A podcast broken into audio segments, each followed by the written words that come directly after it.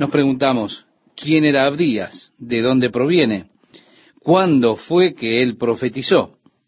Bien, estimado oyente, nadie en realidad lo sabe con total seguridad. Hubieron muchas especulaciones acerca de quién fue Abdías, pero son solo eso, especulaciones. Es asombroso cuánto se puede llegar a decir, cuánto dicen los hombres, en aquellos lugares en los cuales la Biblia guarda un silencio absoluto. Silencio sobre determinados asuntos.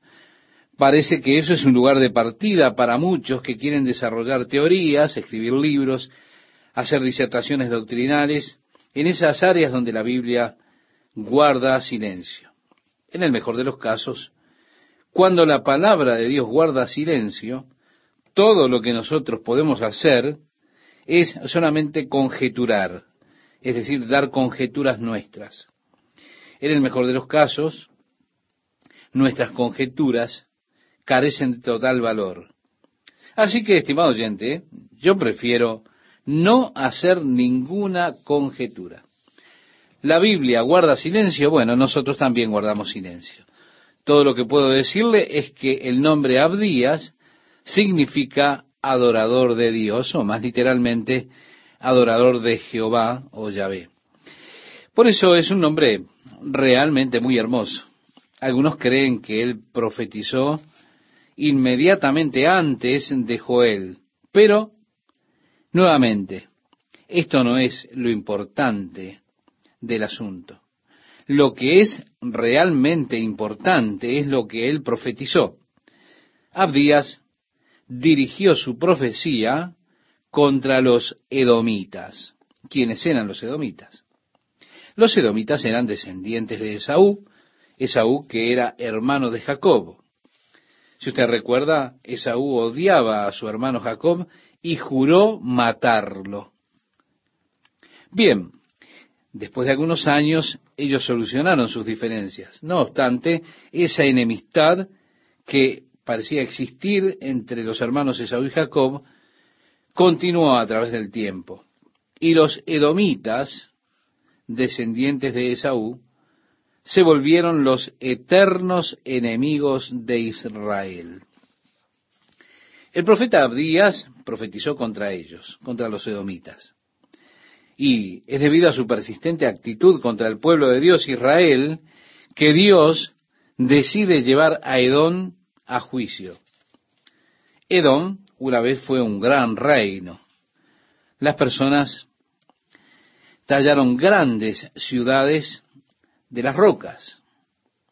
La ciudad de Petra del día de hoy es una de las ciudades que pertenecían a los edomitas. Todo lo que tenemos en el día de hoy, por supuesto, son las ruinas de la ciudad de Petra. Pero esto testifica de la grandeza que tenía ese reino edomita. Grandes palacios que fueron tallados allí en la roca en la ciudad de Petra. Sí, ellos eran los edomitas. Comienza nuestro libro diciendo, visión de Abdías. Jehová el Señor ha dicho así en cuanto a Edom. Se da cuenta inmediatamente, la profecía se dirige por parte de Dios contra Edom. Hemos oído el pregón de Jehová y mensajero ha sido enviado a las naciones. Levantaos y levantémonos contra este pueblo en batalla. He aquí pequeño te he hecho entre las naciones. Estás abatido en gran manera. La soberbia de tu corazón te ha engañado, tú que moras en las hendiduras de las peñas una referencia a Petra. Se da cuenta y las otras ciudades que tallaron en las rocas los edomitas. En tu altísima morada, ¿qué dices en tu corazón? ¿Quién me derribará a tierra? Es que ellos se sentían muy seguros en esas ciudades como Petra, tanto que usted para llegar a Petra tenía que atravesar un cañón muy angosto, que era lo suficientemente ancho como para que pasase solo un caballo a la vez con su jinete. Después usted llega a un área más ancha cuando está allá en la ciudad de Petra. Allí están esas grandes cuevas que fueron cavadas en la roca y usted ve lo vasta que una vez fue esa ciudad de Petra. Debido a la estrechez de su entrada, habitar en esas inmensas rocas hacía que ellos se sintieran muy seguros. Podían detener fácilmente al enemigo que intentara atravesar esos estrechos cañones, solo estando en la parte alta arrojando rocas sobre ellos. Así ellos se sentían muy seguros allí. Dios habló del orgullo que tenían en el corazón aquellos que habitaban en esos grandes acantilados y se sentían tan seguros diciendo, ¿quién me va a derribar a tierra? Y Dios dice, si te remontares como águila, y aunque las estrellas entre ellas pusieres tu nido, de ahí te derribaré, dice Jehová. Sí, aunque entre las estrellas pusieres tu nido, de allí, de ahí te derribaré, dice Jehová. Si ladrones vinieran a ti o robadores de noche, ¿cómo has sido destruido? ¿No hurtarían lo que les bastase? Es decir, ellos no pueden destruirte completamente. Ellos tomarían de ti, pero también te dejarán algo.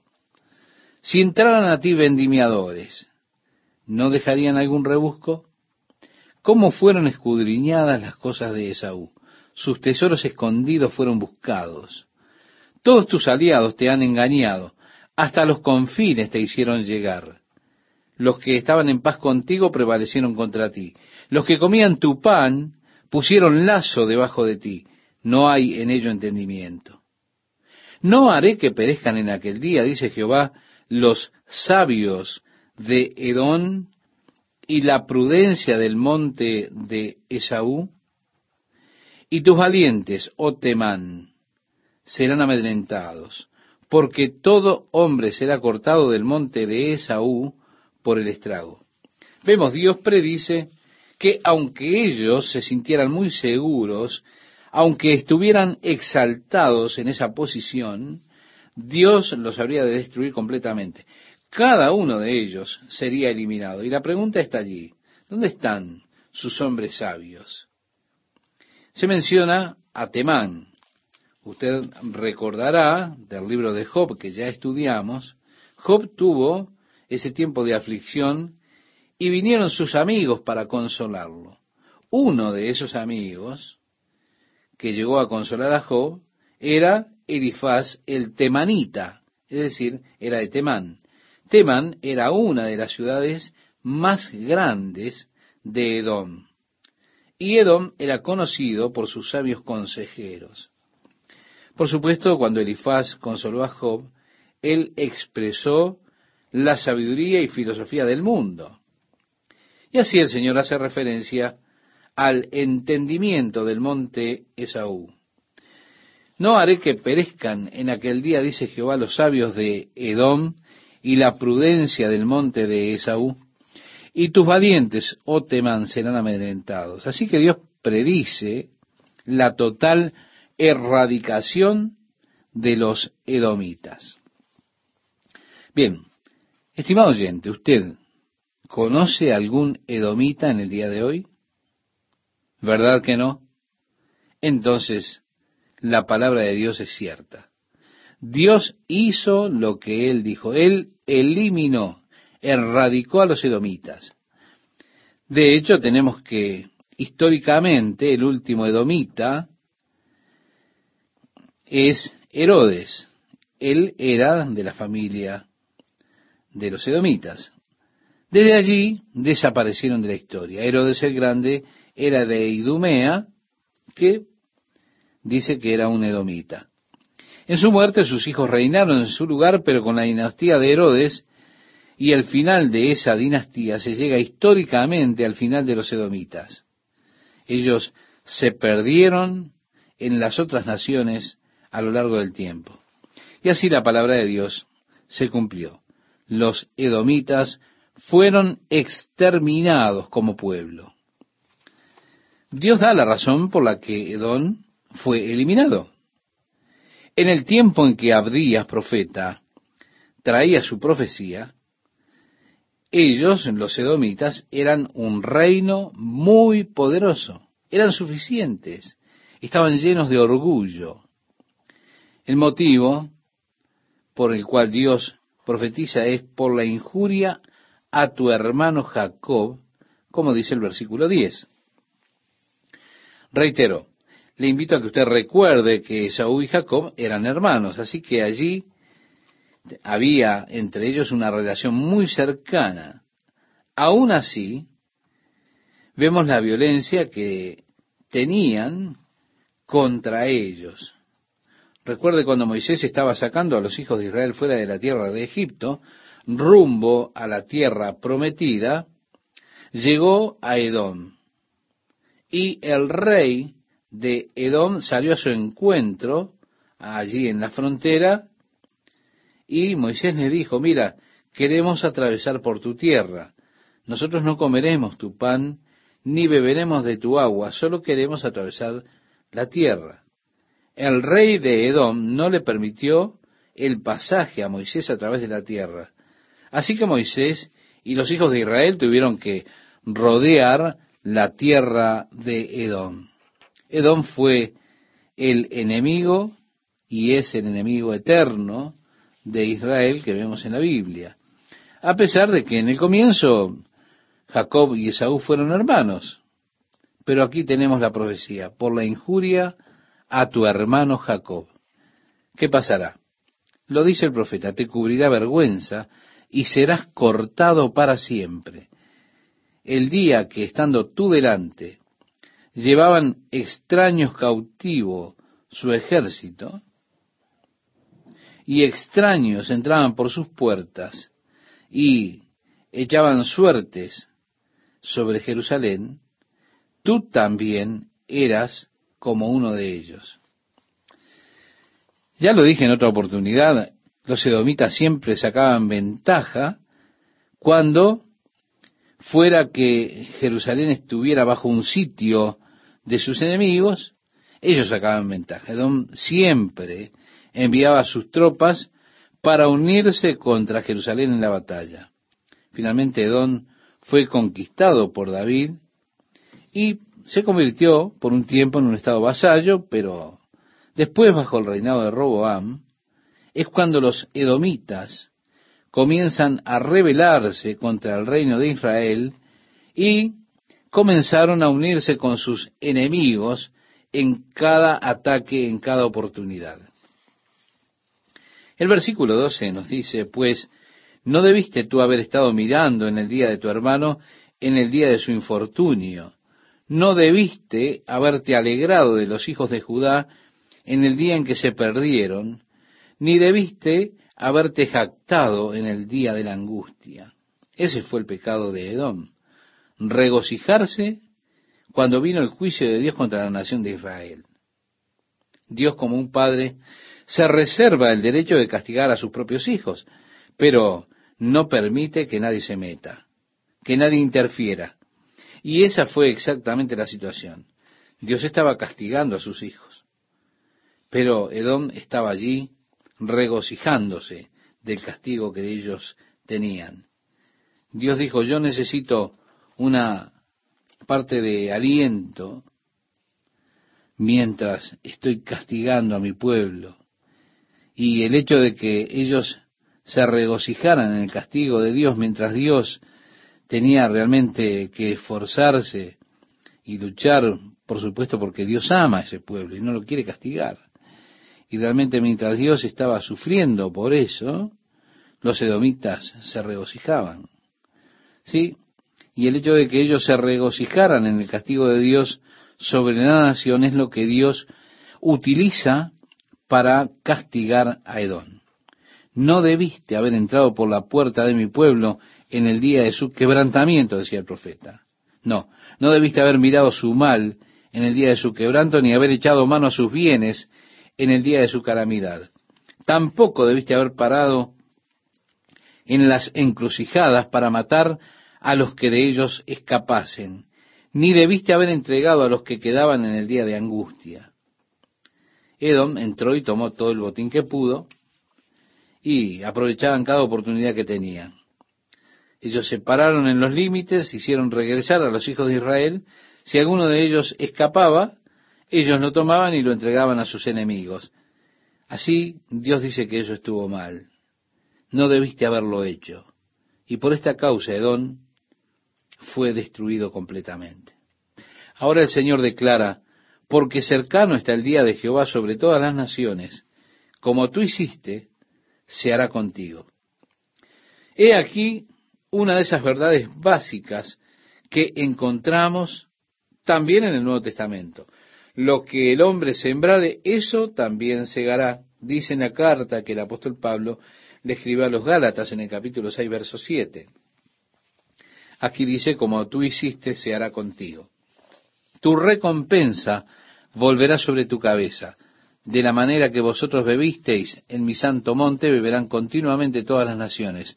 Beberán y engullirán y serán como si no hubieran sido. Bien, aunque Edón fue destruido, aún así está la promesa de Dios de que su pueblo, que estaba siendo castigado, aunque Edón se regocijara de eso, su pueblo sería preservado. Por eso él pronuncia este juicio que Edom será destruido. El verso 17 nos dice más, en el monte de Sión habrá un remanente que se salve y será santo, y la casa de Jacob recuperará sus posesiones. Bien, esto es algo que la casa de Jacob nunca ha hecho. Recuerde usted cuando Dios estaba llevando a los hijos de Israel hacia la tierra prometida y Josué los guiaba para conquistar esa tierra. Varias veces en el libro de Josué usted puede leer, pero ellos no poseyeron toda la tierra. Esto fue una falla en ellos en cuanto a ir a poseer todas las posesiones. Ellos no poseyeron todo. Dios les había prometido la tierra desde el gran río de Egipto hasta el Éufrates. Esto es lo que Dios le prometió a Israel, pero ellos nunca, en toda su historia, poseyeron toda la tierra que Dios les prometió. Cuando Josué estaba guiando a los hijos de Israel hacia la tierra prometida, Dios le dijo a Josué, mira, yo les he entregado la tierra, yo iré delante de ustedes, yo quitaré a los habitantes, pero no los quitaré de una vez, yo solo los quitaré cuando ustedes vayan y la posean. Si yo los saco a todos de una vez, entonces las bestias salvajes vendrán y ustedes estarán en problemas cuando lleguen. La tierra se volvería desolada, así que yo los sacaré poco a poco delante de ustedes y en cada lugar que ustedes pongan su pie, yo se los daré en posesión.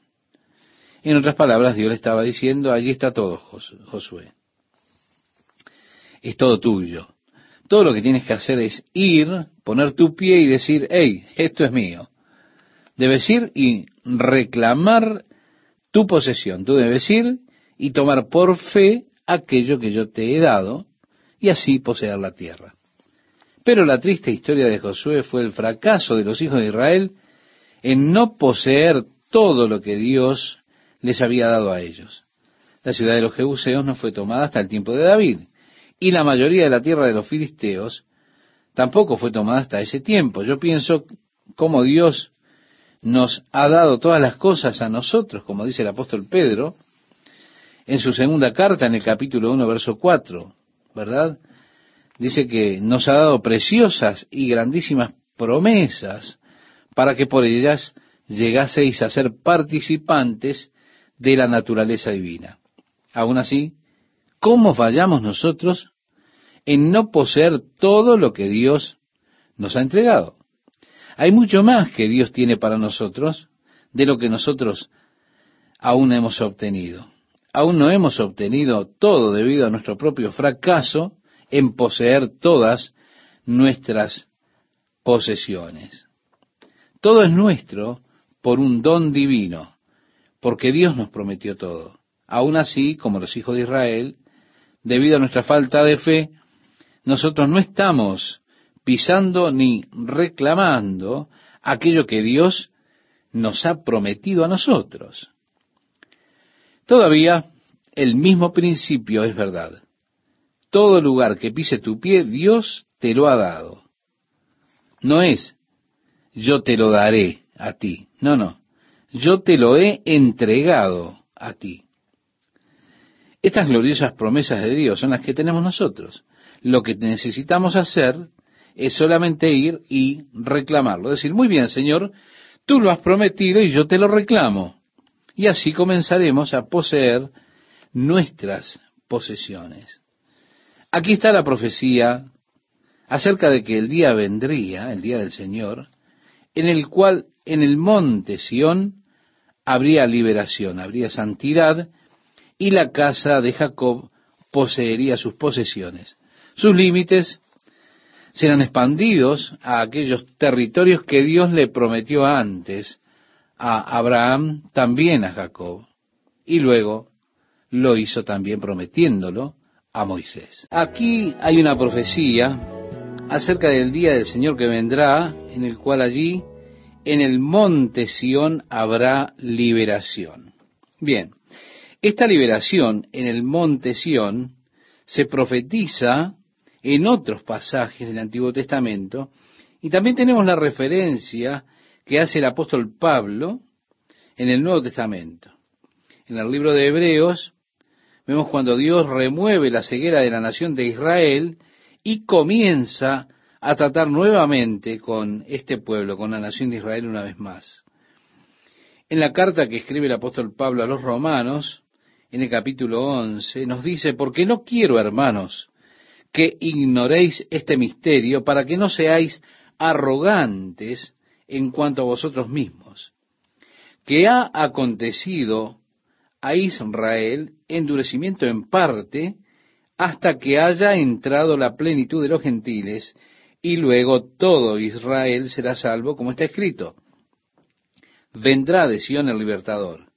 Vemos aquí hay una referencia a este pasaje y otros pasajes paralelos en los profetas, cuando Dios habla de ese avivamiento del último tiempo del pueblo judío, cuando Dios los reclame nuevamente para sí.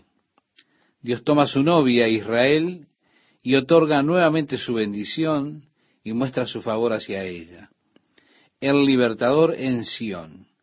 Sí, habrá santidad y la casa de Jacob tendrá sus posesiones, sus límites serán expandidos a otros territorios que Dios le prometió a Abraham, también a Jacob y después a Moisés. En el versículo 18 se nos dice, la casa de Jacob será fuego y la casa de José será llama y la casa de Esaú estopa y los quemarán y los consumirán. Ni aun resto quedará de la casa de Esaú porque Jehová lo ha dicho vemos que Esaú entonces será destruido y no quedará remanente. Y Jacob y José y las tribus de Israel poseerán la tierra. Y los del Negev, dice el verso 19, poseerán el monte de Esaú y los de la Cefela a los filisteos. Poseerán también los campos de Efraín y los campos de Samaria y Benjamín a Galaad. Y los cautivos de este ejército de los hijos de Israel poseerán los de los cananeos hasta Sarepta, y los cautivos de Jerusalén que están en Sefarad poseerán las ciudades del Negev, y subirán salvadores al monte de Sión para juzgar al monte de Esaú, y el reino será de Jehová o Yahvé. Así que la profecía de Abdías básicamente está dirigida contra Edón, pero prosiguiendo al día del Señor cuando Dios bendiga nuevamente a Israel, cuando el libertador esté en Sión y el Señor reine desde allí. Llegamos, como anunciaba Esteban, al profeta Jonás, este interesante profeta que es Jonás. En el capítulo 1, versículo 1 del libro de Jonás, nos dice, vino palabra de Jehová a Jonás, hijo de Amitai, diciendo, levántate y ve a Nínive, aquella gran ciudad, y pregona contra ella porque ha subido su maldad delante de mí. Quiero decirle algo acerca de la ciudad de Nínive. Nínive era una gran ciudad. De hecho, los historiadores dicen que era la ciudad más grande del mundo antiguo. Tenemos una referencia más tarde en el libro de Jonás en cuanto a Nínive, que tenía como tres días de camino, lo que significa que le tomó tres días atravesar Nínive. Así que yendo de un extremo al otro de Nínive, caminando, usted tenía que hacer un viaje de tres días. En verdad, era una gran ciudad. La población de Nínive sin duda era bastante grande porque habían sesenta mil bebés en Nínive, tan jóvenes como para no diferenciar su mano derecha de su izquierda. Eso es algo que los niños por lo general aprenden después de cuatro o cinco años de edad.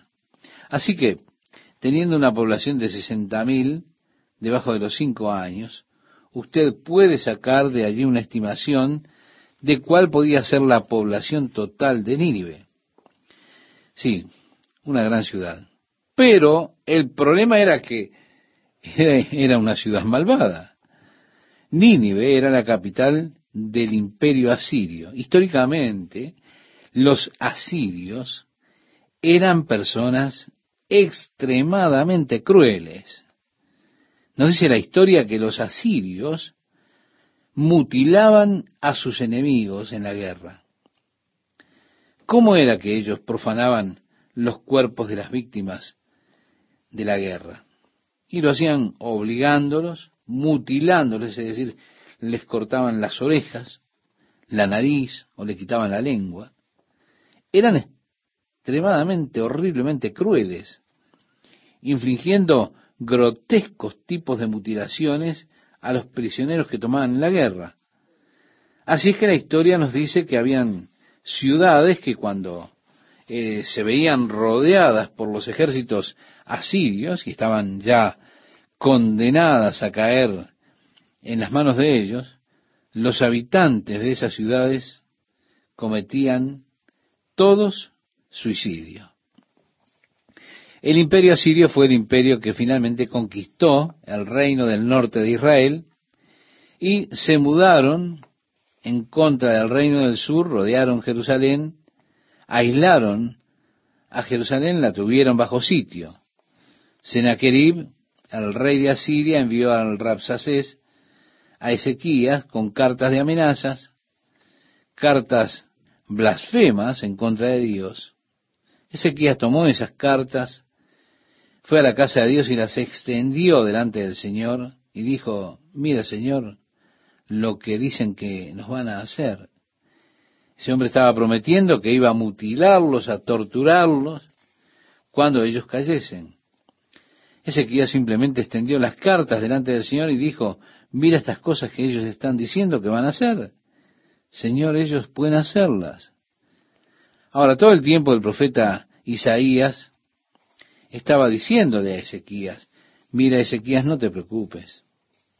Dios habrá de tener cuidado de ti, Dios habrá de librarte de las manos de los asirios.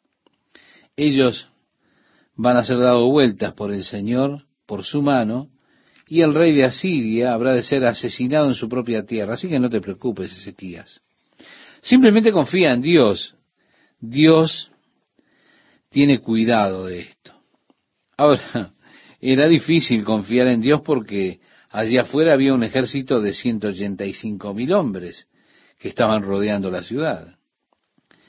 Y en la ciudad de Jerusalén fueron aislados de sus provisiones, estaban viviendo sobre los muros y por supuesto allí oían que le gritaban al pueblo, no dejen que Ezequiel los engañe diciendo confíen en el Señor. ¿Dónde están los dioses de los israelitas?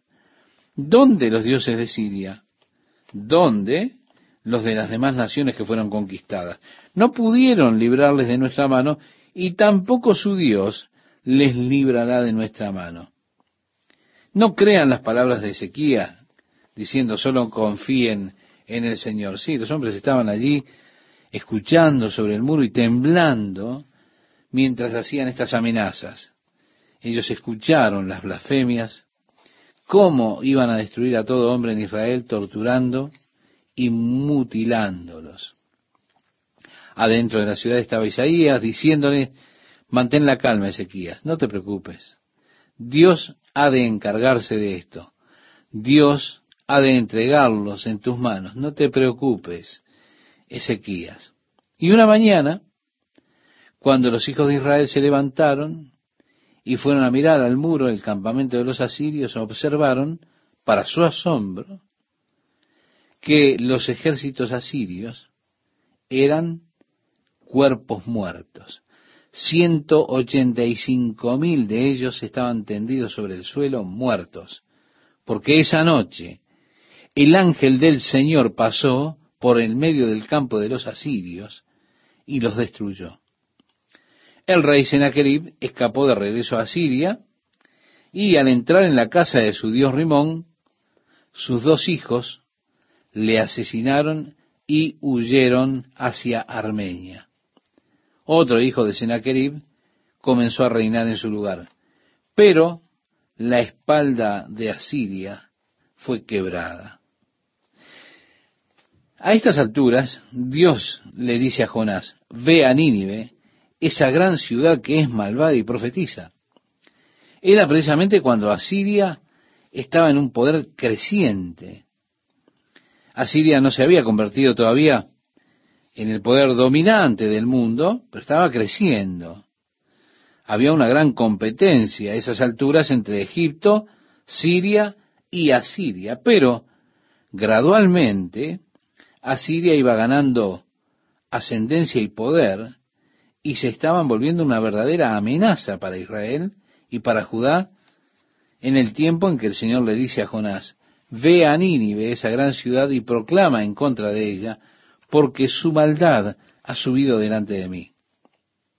El relato del libro de Jonás nos dice, y Jonás se levantó para huir de la presencia de Jehová a Tarsis, y descendió a Jope, y halló una nave que partía para Tarsis, y pagando su pasaje entró en ella para irse con ellos a Tarsis, lejos de la presencia de Jehová. Nínive estaba al noreste de Israel. Jonás descendió y tomó un barco que iba al oeste, es decir, al lado opuesto. Él quería escapar del llamado de Dios. Dios lo estaba llamando para que fuera y les predicara, pero él no quería hacer eso. Sintió el espíritu nacionalista judío, israelí, y es cierto, la salvación es de los judíos, no es para los gentiles o no es de los gentiles. Y él no quería ir a los gentiles. Fue así que él marchó a Jope para escapar del llamado de Dios de ir a los gentiles. Es interesante que varios años después, en esa misma ciudad portuaria de Jope, cuando el apóstol Pedro estaba en la casa de Simón el Curtidor en la azotea, él vio esta sábana en una visión que bajaba del cielo, atada de las cuatro puntas, con toda clase de bestias y reptiles en ella. Y el Señor le dijo a Pedro, levántate, Pedro, mata y come. Pedro presentó su objeción diciendo, Señor, nunca he comido nada que sea común o impuro. Y Dios dijo, no llames común o impuro a lo que yo he limpiado. Después que esto aconteciese tres veces, Pedro se preguntó qué es lo que esto significa. El Señor le habló a él y le dijo, hay algunos hombres ahora en la puerta que están preguntando por ti. Ve con ellos y no hagas preguntas. Te diré qué decir. Allí en Jope es donde Pedro fue llamado para llevar el Evangelio a los gentiles. Qué interesante cómo las cosas parecen que vuelven siempre, ¿verdad? Fue en Jope que Jonás corrió para tomar un barco y escapar de predicarle a los gentiles. Fue en Jope que el Señor llama a Pedro y le dice, ve a los gentiles. Y la puerta del Evangelio se abrió para los gentiles allí cuando Dios trató con Pedro en ese lugar en Jope. Bien, volviendo a nuestro estudio, Jonás se estaba levantando, buscando huir de la presencia del Señor, dirigiéndose a Tarsis. Los eruditos bíblicos están divididos en cuanto a cuál es la localización de Tarsis. Algunos dicen que es parte de España, otros que era Inglaterra.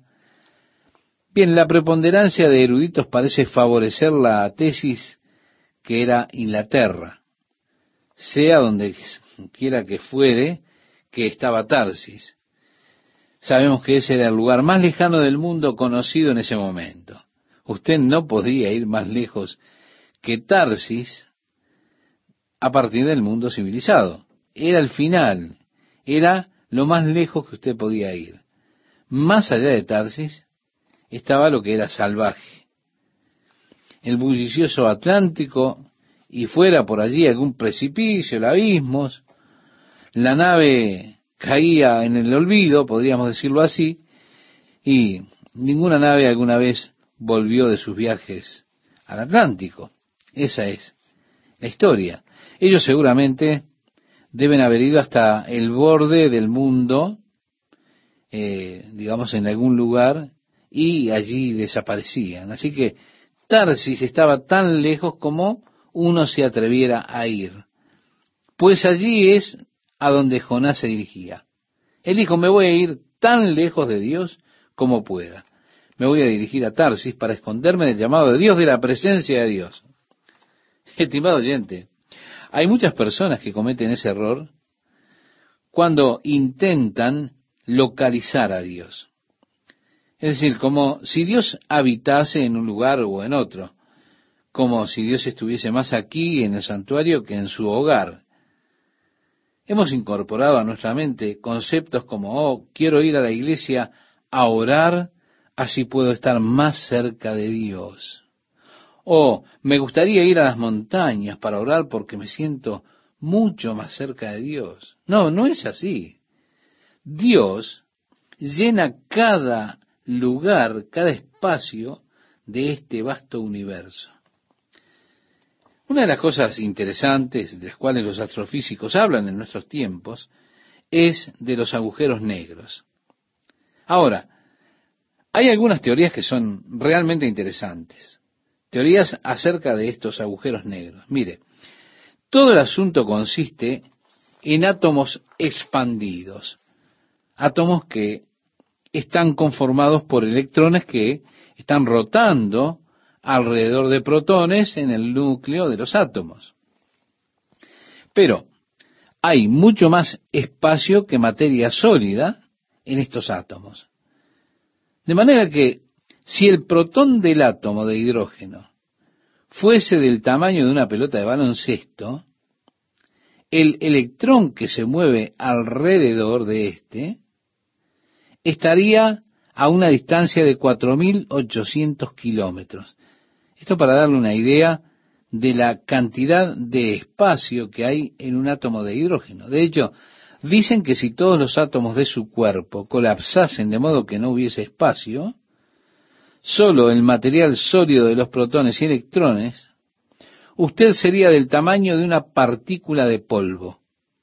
Sí, pero lo interesante es que esa partícula microscópica de polvo pesaría lo mismo que pesa usted. Ellos dicen que si usted comenzase a descomprimir la Tierra, tenemos 12.000 kilómetros de diámetro. De modo que usted estuviera a 643.000 kilómetros desde el centro de la masa de la Tierra. 643 kilómetros del centro de la masa, a esa distancia, usted no pesaría nada. Ahora, si usted comienza a comprimir, no a descomprimir, a comprimir la Tierra hasta volverla del tamaño de una pelota de béisbol, entonces estaría usted tan cerca del centro de la masa que usted pesaría más de 100 millones de toneladas. ¿Se da cuenta? Bien, si usted continúa comprimiendo la Tierra, y usted finalmente la comprime tanto que crea un agujero negro y todo desaparece, porque ahora el centro de gravedad es tan poderoso que ni siquiera la luz logra escapar de allí. Así que toda la luz ahora estaría yendo hacia adentro porque es atraída por esa poderosa gravitación. Y así es que usted obtiene un agujero negro. Pero si usted entrara en uno de esos agujeros negros, conforme a alguno de los astrofísicos, usted estaría entrando a todo un universo nuevo dentro de un pequeño agujero negro. Si usted tomase el objeto en ese universo y comenzase a comprimirlo, usted podría hacer otros agujeros negros en ese universo. Ahora, cuando usted creara otro agujero negro, entra en él, usted estaría entrando a otro vasto universo. Bueno, esto suena como a ciencia ficción, ¿cierto? Pero eso es lo que los astrofísicos nos dicen acerca de los agujeros negros. Jonás estaba tratando de escapar de la presencia de Dios, pero no podía hacerlo. Si usted entrara en uno de esos agujeros negros y entra en un nuevo universo, usted se encontraría con Dios porque Dios está allí y Él llena todo universo. Usted no puede escapar de Dios. No importa dónde esté usted, no podrá escapar de Dios. Ahora, fue una mentira engañosa para Jonás pensar que él podía escapar de Dios. Era una mentira engañosa pensar que podía estar mejor huyendo de Dios y del llamado de Dios. Era un engaño, una mentira. Y muchas personas viven bajo una falsa ilusión. Piensan, estaría en mejor condición si pudiese escapar de la voluntad de Dios para mi vida. Qué terrible mentira. El apóstol Pablo le habló a los filósofos epicúreos cuando fue al Areópago y les dijo, yo percibo que ustedes son muy religiosos porque he estado caminando por sus calles y he observado todos los altares que han hecho a los dioses. Y en un rincón yo vi un altar que tenía la inscripción, al Dios no conocido. Este es el Dios del que quiero hablarles, porque Él es quien ha creado el cielo y la tierra y todo lo que hay en ella, y en Él vivimos, nos movemos y somos. Es decir, estoy rodeado por Dios. No puedo escapar de Dios. Donde sea que esté, estaré rodeado por Dios. El salmista David dijo, si subiere a los cielos, allí estás tú. Y si en el Seol hiciere mi estrado, he aquí allí tú estás. Si tomare las alas del alba y habitar en el extremo del mar, aún allí me guiará tu mano. En el Salmo 139, versículos 8 al 10, nos dice que yo no puedo escapar de Dios. Pienso que es un concepto importante, del cual nosotros necesitamos tomar conciencia. No escapamos de Dios. Ahora, fue un engaño para Jonás pensar que él sí podía escapar de Dios. Fue una mentira engañosa pensar que podría estar mejor huyendo de Dios, huyendo del llamado de Dios. Sí, fue una horrible mentira. Muchas personas viven bajo la misma condición, pensando, yo estaría mejor si pudiera escapar de la voluntad de Dios para mi vida, porque yo puedo determinar lo que es mejor para mí más de lo que Dios pueda determinar. Yo sé más que Dios lo que es mejor para el pueblo, pensaba Jonás. Si yo voy a Nínive y predico el Evangelio a esos gentiles, si ellos creen y se arrepienten, entonces Dios se ablandará, será misericordioso, como Él es, posiblemente los perdone y no los destruya. Y si ellos no son destruidos, entonces estarán listos para destruir nuestro pueblo, así que yo no iré. Me voy a Tarsis, me voy lo más lejos que pueda de Dios, lo más lejos que pueda de Nínive. Nos dice el relato, y Jonás se levantó para huir de la presencia de Jehová a Tarsis, y descendió a Jope, y halló una nave que partía para Tarsis, y pagando su pasaje, entró en ella para irse con ellos a Tarsis, lejos de la presencia de Jehová. Pero Jehová hizo levantar un gran viento en el mar, y hubo en el mar una tempestad tan grande que se pensó que se partiría la nave, y los marineros tuvieron miedo, y cada uno clamaba a su Dios. Y echaron al mar los enseres que había en la nave para descargarla de ellos. Pero Jonás había bajado al interior de la nave y se había echado a dormir. Las personas se maravillan por los aspectos milagrosos del libro de Jonás. Pero generalmente la parte que les molesta más es el hecho de que él fue tragado por el gran pez. En realidad, aquí están las evidencias de la mano de Dios, inclusive antes de que lleguemos al pez. La tormenta que se formó fue enviada por Dios.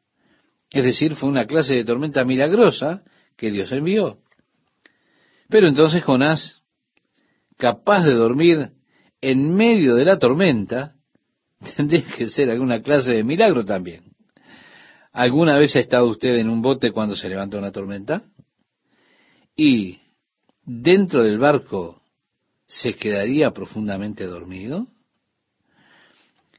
Continúa el relato diciendo, y el patrón de la nave se le acercó y le dijo, ¿qué tienes, dormilón? Levántate y clama a tu Dios, quizá Él tendrá compasión de nosotros y no pereceremos.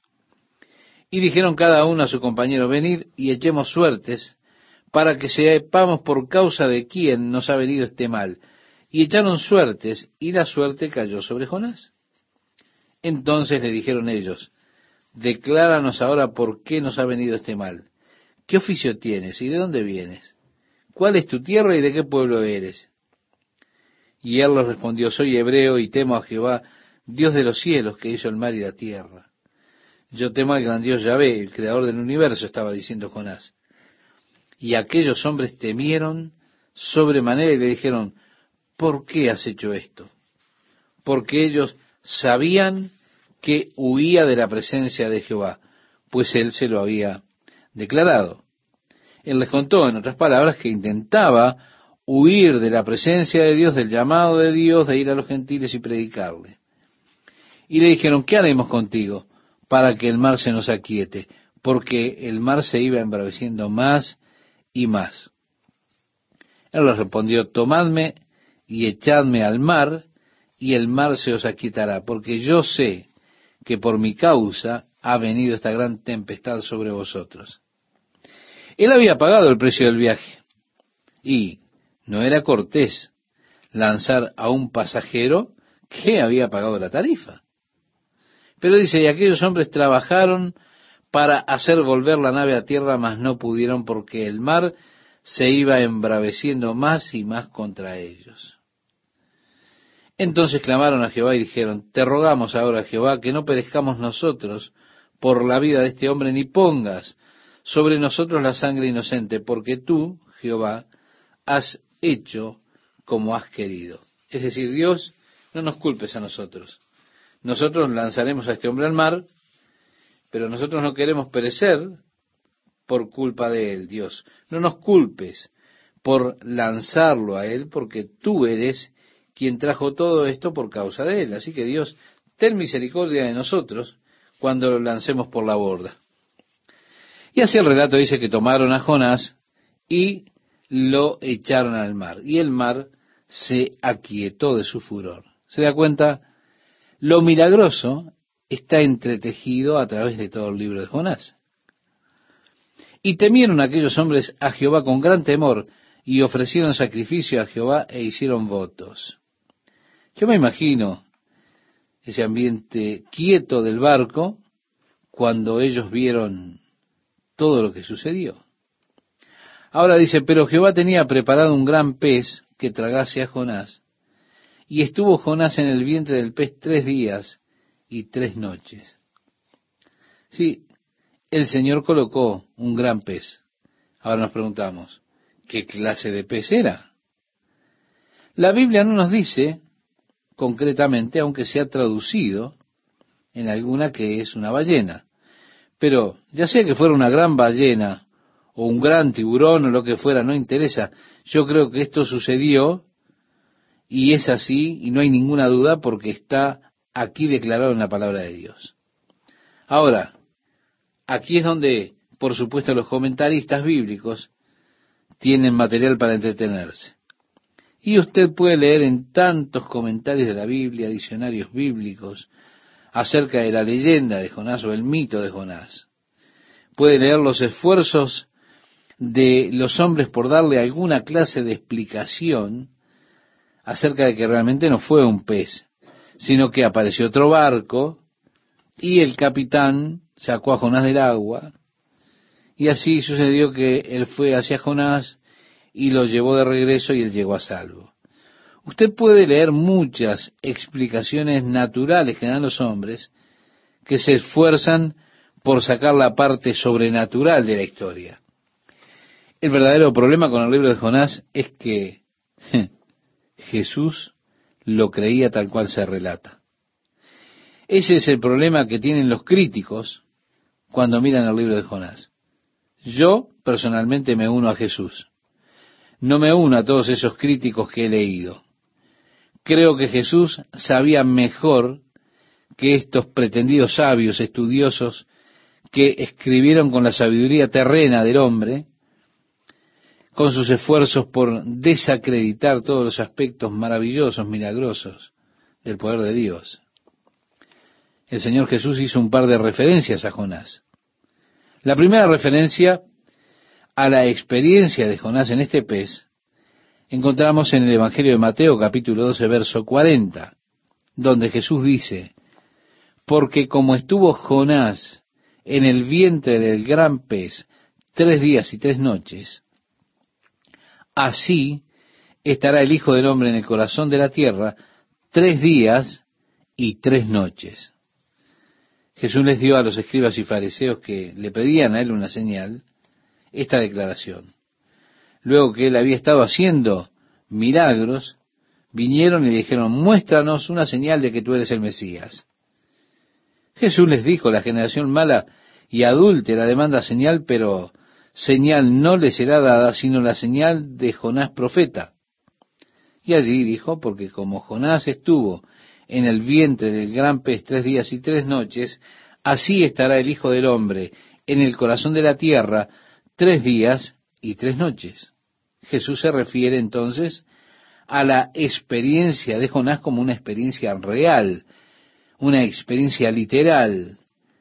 Por eso yo acepto esta experiencia como real como una experiencia literal. No tengo problema para aceptar esto como real. Yo creo que Dios ha creado las criaturas de las que nosotros no conocemos nada, de seguro, como debemos conocerlas. Conocemos criaturas de distintas formas, pero Dios creó criaturas que son capaces de tragar un hombre y retenerlo por un periodo de tiempo. No tengo problema con esa habilidad que Dios tiene de crear. Cuando miro la creación vasta de Dios, en realidad yo no tengo problemas para creer en la creación de ninguna manera. Así que Jonás estuvo tres días y tres noches allí en el vientre de ese gran pez. Y nos dice que oró Jonás a Jehová, su Dios, desde el vientre del pez. Mire, Jonás debió ser un hombre terco, realmente terco, para esperar tres días y tres noches antes de ponerse a orar. Él estaba determinado a no llevar el Evangelio a Nínive. Ahora, él describe la condición en la que él estaba. Dijo, invoqué en mi angustia a Jehová y él me oyó. Desde el seno del Seol clamé y mi voz oíste.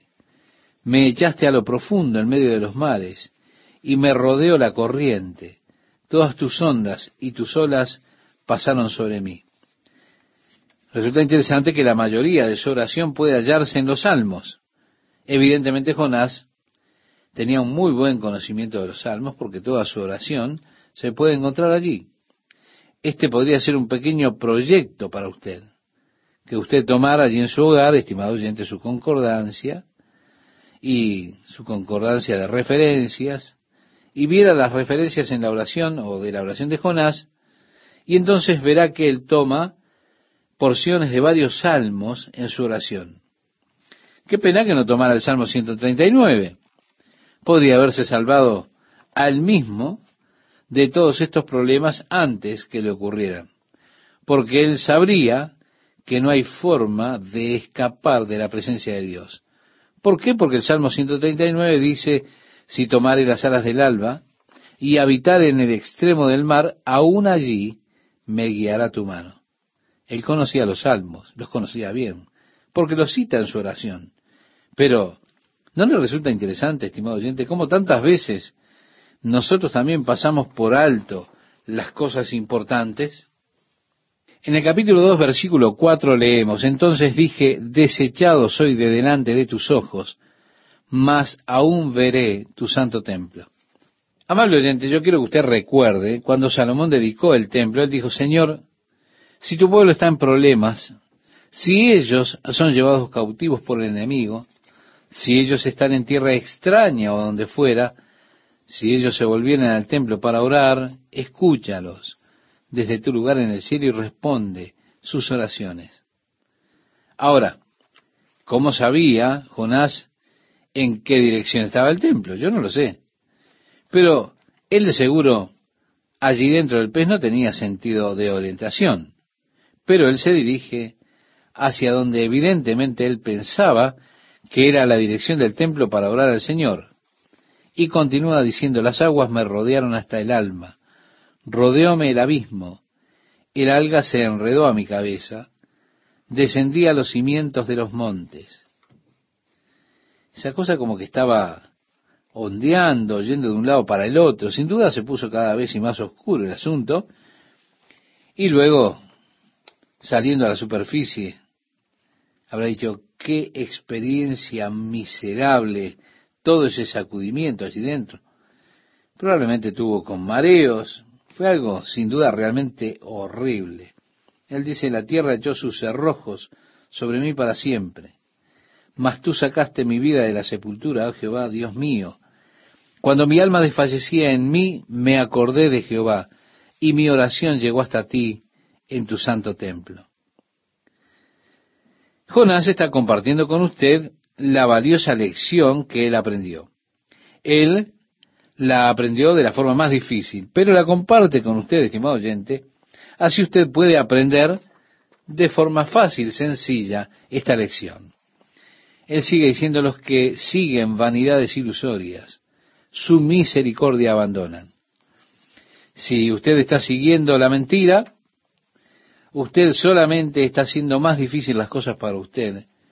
Usted solo está escapando de aquello que es lo mejor para usted. Es una mentira pensar que usted sabe más de su propia vida o sabe lo mejor para su propia vida más que Dios.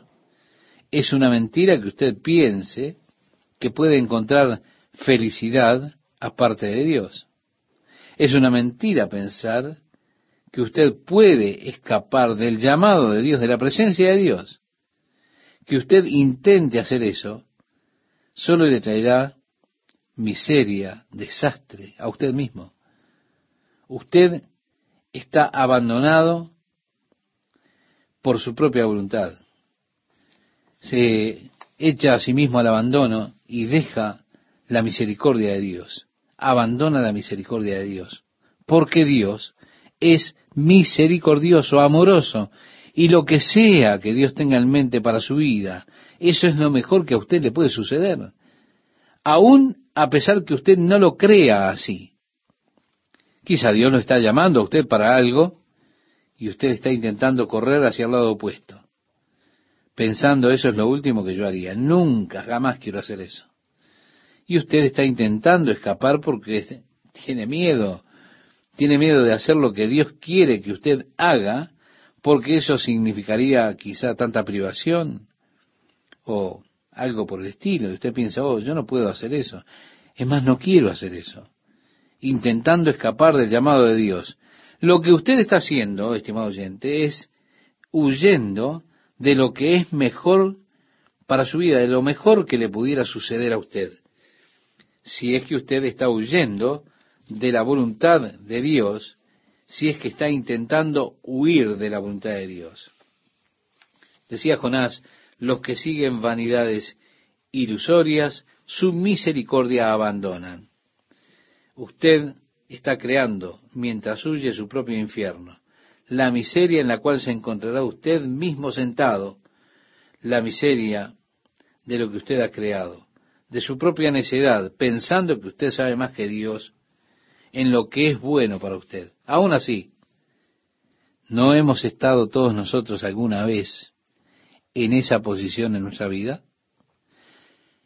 Cuando yo pienso que sé más que Dios, que es aquello que me hará feliz, lo que es mejor para mí, lo bueno, y yo miro hacia atrás algunos instantes de mi vida, cuando yo seguía esas vanidades, cuando me olvidé del camino de Dios, ese camino que había puesto delante de mí, pensé que yo podría hallar más felicidad y más placer dejando el camino de Dios. Yo miro atrás a esas experiencias el día de hoy y me doy cuenta que fueron las experiencias más tristes y miserables de toda mi vida. La miseria que traje sobre mí mismo y la miseria que llevé a otros cuando yo pensaba que sabía más que Dios qué era lo que me haría más feliz. En ese momento yo creé un infierno en el cual tuve que vivir hasta que, como David, confesé mi pecado delante del Señor y recibí el perdón de Dios, la limpieza de mi corazón y fui restaurado a la comunión con Dios. Oh, estar fuera de la comunión con Dios es el mismo infierno. Créame, de eso se trata el infierno. No se tiene comunión con Dios. Y pensar en estar sin el compañerismo de Dios, sin comunión con Dios eternamente, créame, eso para mí es totalmente inconcebible. Seguimos con nuestro apasionante estudio del libro de Jonás. En este pasaje nos dice, mas yo con voz de alabanza te ofreceré sacrificios. Bien, estimado oyente, piense que Jonás no podía ofrecer allí dentro del gran pez un cordero o alguna otra cosa, porque él estaba en ese lugar. Él no podía hacer fuego, ofrecer un sacrificio a Dios allí dentro de la ballena. Así que él tuvo que contentarse con ofrecerle a Dios el sacrificio de acción de gracias. Es la ofrenda que se nos anima a nosotros a ofrecerle a Dios en el libro de Hebreos, en el Nuevo Testamento. Ofrecerle a Dios alabanza, fruto de labios que confiesen a su nombre, ese es el sacrificio que es bien aceptado por Dios. Él dijo, pagaré lo que prometí. Así dijo Jonás. Evidentemente estaba diciendo, Dios me rindo, voy a Nínive. Es decir, pagaré lo que prometí significa eso. Después tiene el reconocimiento, la salvación es de Jehová. Qué importante lección para aprender nosotros. La salvación no es por medio de nuestras propias buenas obras. No, no viene la salvación por mis propios esfuerzos. Yo traté por mucho tiempo, con mis obras y con mi esfuerzo, agradar a Dios. Pero qué día glorioso cuando aprendí la lección que Jonás aprendió. La salvación es del Señor. Aprendí que después de muchas experiencias amargas, experiencias amargas de fracaso, donde estuve tratando de hacer lo que era correcto, sin poder hacer siempre lo que estaba bien. Sentía ese fracaso delante de Dios. Vivía en esa experiencia cristiana del yo, yo, para arriba y para abajo, para arriba y para abajo. A grandes alturas en determinados momentos y en tremendas profundidades después. Hasta que llegué a la verdad que Jonás descubrió dentro de aquella ballena. La salvación es del Señor. Y así comencé a dejar mi salvación en las manos de Él. Oh, qué glorioso día cuando terminé con tanto trabajo y entré en ese descanso. Uno de los días más felices en toda mi experiencia cristiana fue cuando Dios me enseñó esta gran verdad. La salvación es del Señor. Continuó diciendo Jonás, vino palabra de Jehová por segunda vez a Jonás diciendo, levántate y ve a Nínive, aquella gran ciudad, y proclama en ella el mensaje que yo te diré. Y se levantó Jonás y fue a Nínive, así lo dice el capítulo 3, desde el versículo 1 al 3.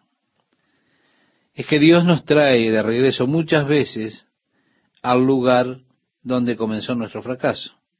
Y allí comenzamos nuevamente. Lo llamo a este frecuentemente volver a cero. Me pregunto cuántas veces Dios me ha vuelto a cero. Es decir, de regreso al lugar donde fracasé. Y entonces Él dice, ok, y allí es donde comenzamos. No puedo proseguir hasta tanto conquiste esa área de mi fracaso. No puedo continuar progresando para con Dios en mi vida hasta que solucione ese fracaso. Y cuando Él me trae de regreso, entonces estoy enfrentando nuevamente los mismos temas, pero esta vez con obediencia al Señor y luego prosigo. En el versículo 3 dice que se levantó Jonás y fue a Nínive conforme a la palabra de Jehová. Y era Nínive ciudad grande en extremo de tres días de camino. Eh, reitero lo que dijimos ya en otro programa, le tomaba tres días caminar desde un extremo al otro de la ciudad. Y comenzó Jonás a entrar por la ciudad camino de un día y predicaba diciendo, de aquí a cuarenta días Nínive será destruida y los hombres de Nínive creyeron a Dios. Qué cosa para destacar, ¿verdad? Jonás, sin duda en su corazón, no estaba feliz con lo que estaba haciendo. Esto es revelado más adelante en nuestro libro. La bronca que tenía Jonás para con Dios porque él no destruía a Nínive. Es que él todavía aborrece a ese pueblo. No quería que Dios obrara en la vida de aquellas personas. Estaba allí solamente porque era estar ahí o si no disolviéndose en los jugos gástricos de la ballena. Era preferible estar allí entonces. Pero yo quiero que usted note en el mensaje de Jonás que no había esperanza alguna puesta en su mensaje, ¿no? No había llamado al arrepentimiento, no había una exhortación de amor, no, no, había un mensaje de juicio. Cuarenta días y Nínive será destruida. Pero el pueblo creyó a Dios y creyó demasiado como para que se enojara Jonás. Dice el relato y los hombres de Nínive creyeron a Dios y proclamaron ayuno y se vistieron de silicio desde el mayor hasta el menor de ellos. Y llegó la noticia hasta el rey de Nínive, y se levantó de su silla, se despojó de su vestido, y se cubrió de silicio y se sentó sobre ceniza.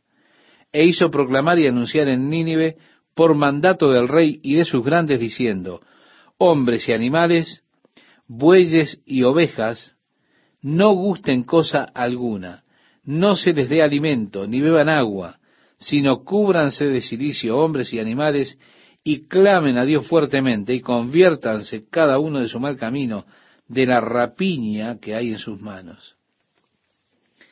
Ahora, qué tremendo llamado al pueblo por parte de este hombre al arrepentimiento, aún de los animales, no los alimenten. Cuando el ganado muge de hambre es como un clamor a Dios por misericordia, así que el ganado, como ellos estaban hambrientos, uno los podría escuchar por las calles diciendo ¡Mu! y sería un clamor de misericordia a Dios. El arrepentimiento general del pueblo, cuando estaban allí en silicio y ceniza, clamando a Dios, arrepintiéndose y clamando por misericordia. La segunda referencia que hizo Jesús en cuanto a Nínive, la hizo cuando estaba hablándole a los escribas y fariseos. Jesús dijo, los hombres de Nínive se levantarán en juicio contra esta generación y la condenarán, porque ellos se arrepintieron a la predicación de Jonás. Y he aquí más que Jonás en este lugar. Así dice el Evangelio de Mateo capítulo 12, verso 4. Los hombres de Nínive se arrepintieron con la predicación de este profeta enojado, que sólo predicó el juicio de Dios. Aquí Jesús, el Hijo de Dios, ha venido declarando el amor de Dios al pueblo, animando al pueblo a experimentar el amor de Dios a venirse a Dios viendo su amor, pero con todo no se arrepintieron. Así que los hombres de Nínive en el día del juicio estarán allí de pie y estarán señalando con su dedo a esta generación que no se arrepintió, a aquellos que no buscaron a Dios. Estarán condenando esa generación porque ellos se arrepintieron ante la predicación de Jonás. Sí, se arrepintieron por completo, con sacos, cenizas, aún el rey dejando a un lado sus atuendos, su comodidad, poniéndose ese saco de cenizas que produce picazón, y también poniendo esto sobre sus animales, todos unidos en ese arrepentimiento de toda la ciudad. Oh, ¿En base a qué se arrepintieron? No lo dice Jonás. Él dijo, arrepiéntanse o la destrucción viene. No, él no predicó el arrepentimiento en absoluto. De hecho, Jonás no quería que se arrepintieran. Se enojó cuando lo hicieron. Es uno de los únicos predicadores en la historia que estaba deseando que su ministerio no tuviera éxito. Pero ellos se arrepintieron de la manera que lo hicieron en base inclusive a esa delgada, delgadísima base del mensaje. ¿Quién sabe si se volverá y se arrepentirá Dios y se apartará del ardor de su ira y no pereceremos, decían los hombres de Nínive. ¿Se da cuenta? Es una base muy delgada. ¿Quién diga? Quizá si nos arrepentimos. ¿Tendrá Dios misericordia? No lo sabemos. No hay aquí un mensaje de una promesa de misericordia. No hay promesa de gracia para esta gente. No, lo que hay es un mensaje de juicio. Con todos esos simples hilos tan delgados ellos estaban deseando sostener sobre esos hilos tan delgados su esperanza. ¿Quién diga? Quizá. Oiga, usted no tiene, estimado oyente, que sostener su fe o su esperanza de un hilo delgado. No, no, no. Déjeme decirle, si usted se arrepiente, Dios que es amor, que es amable, es misericordioso, Dios lo perdonará. Usted no tiene que sostener su esperanza en un quizá, ¿Quién sabe? ¿Quién dirá? No, no, usted puede tener la seguridad absoluta que Dios lo perdonará si usted se arrepiente y se vuelve de sus malos caminos, se vuelve de su camino pecaminoso. Dios será amable y misericordioso con usted, y usted será limpio de todo su pecado, y será hecho un hijo de Dios, una nueva criatura. Y esto yo se lo declaro a usted en base a la palabra inmutable de Dios. Pero este pueblo de Nínive no tenía esa esperanza. No tenía esa clase de esperanza, esa clase de mensaje. No, no. Todo lo que tenían era un mensaje de juicio.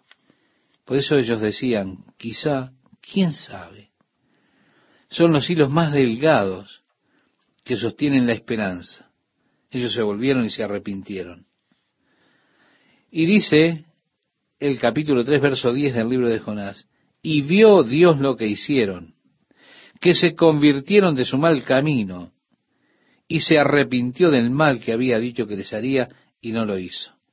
Vemos nuevamente, ese es el problema que tenemos cuando tratamos de describir la acción o el accionar de Dios.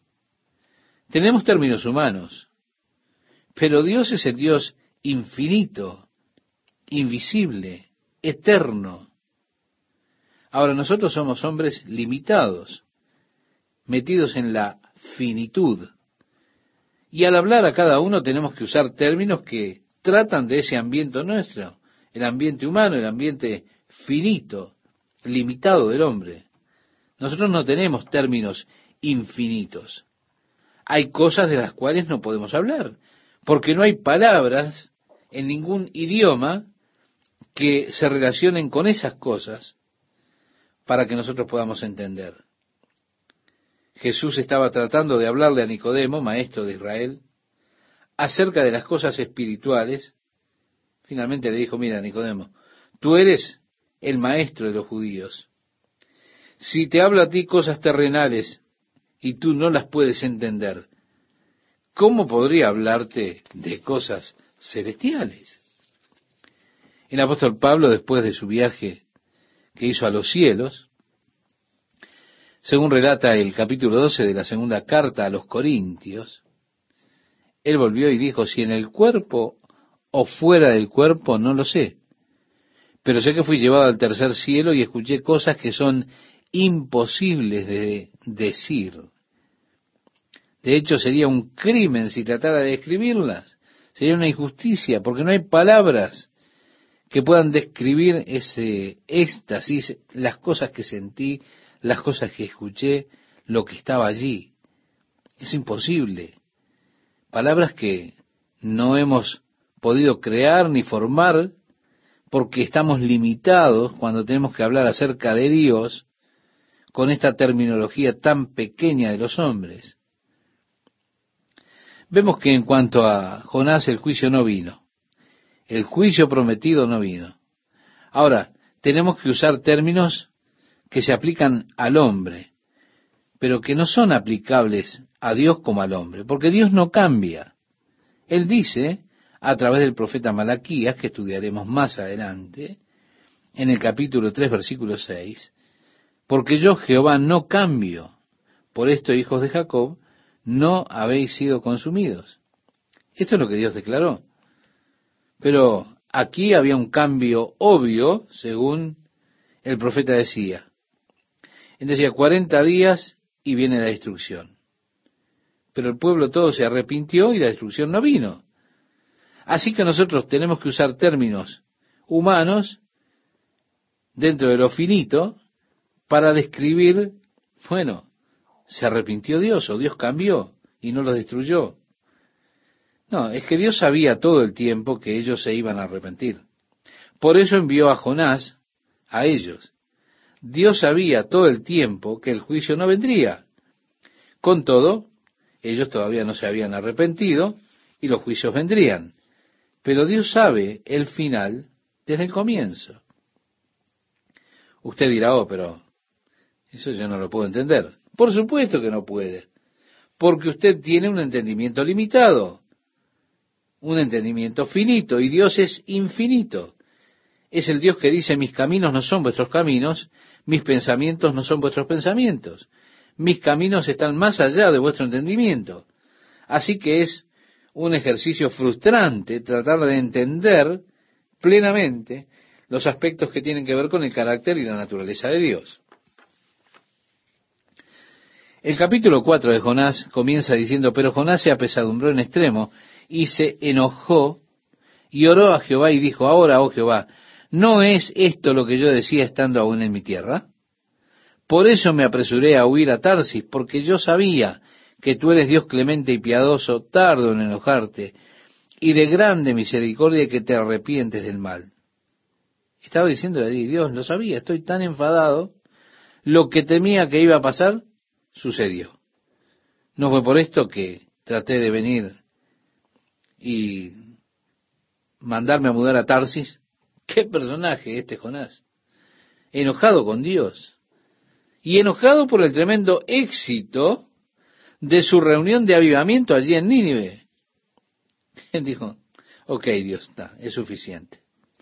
Y agregó, te ruego que me quites la vida, porque mejor me es la muerte que la vida. Es decir, no quiero continuar viviendo.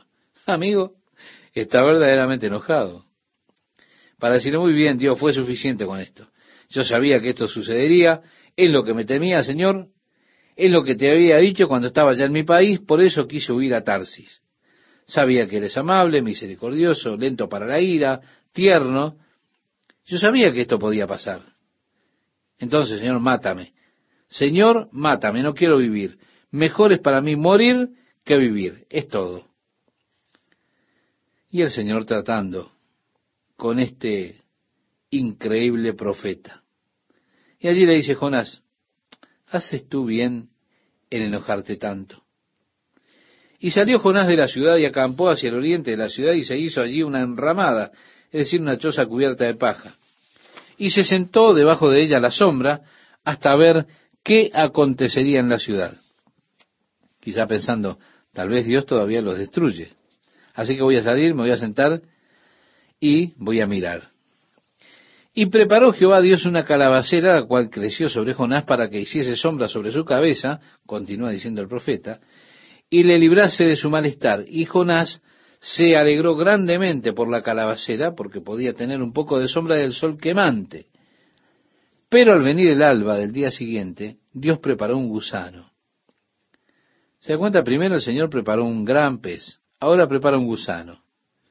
Sí, preparó una lombriz, designó a un gusano para que hiciera este trabajo. Al venir el alba del día siguiente, Dios preparó un gusano, el cual hirió la calabacera y se secó. Y aconteció que al salir el sol, preparó Dios un recio viento solano. Vemos Dios preparó una tormenta. Él cambia los elementos de la naturaleza. Quiero decir, Dios controla todo el escenario.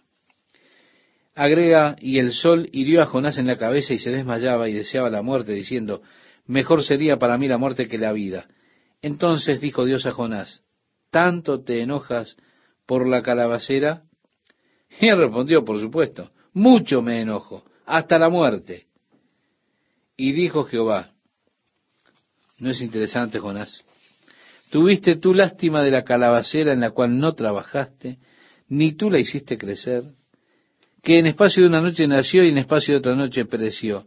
Y no tendré piedad yo de Nínive, aquella gran ciudad, donde hay más de ciento veinte mil personas que no saben discernir entre su mano derecha y su mano izquierda, y muchos animales, interesantemente suficiente, Dios también la liberó por causa de los animales, por causa del ganado. Qué interesante, ¿verdad?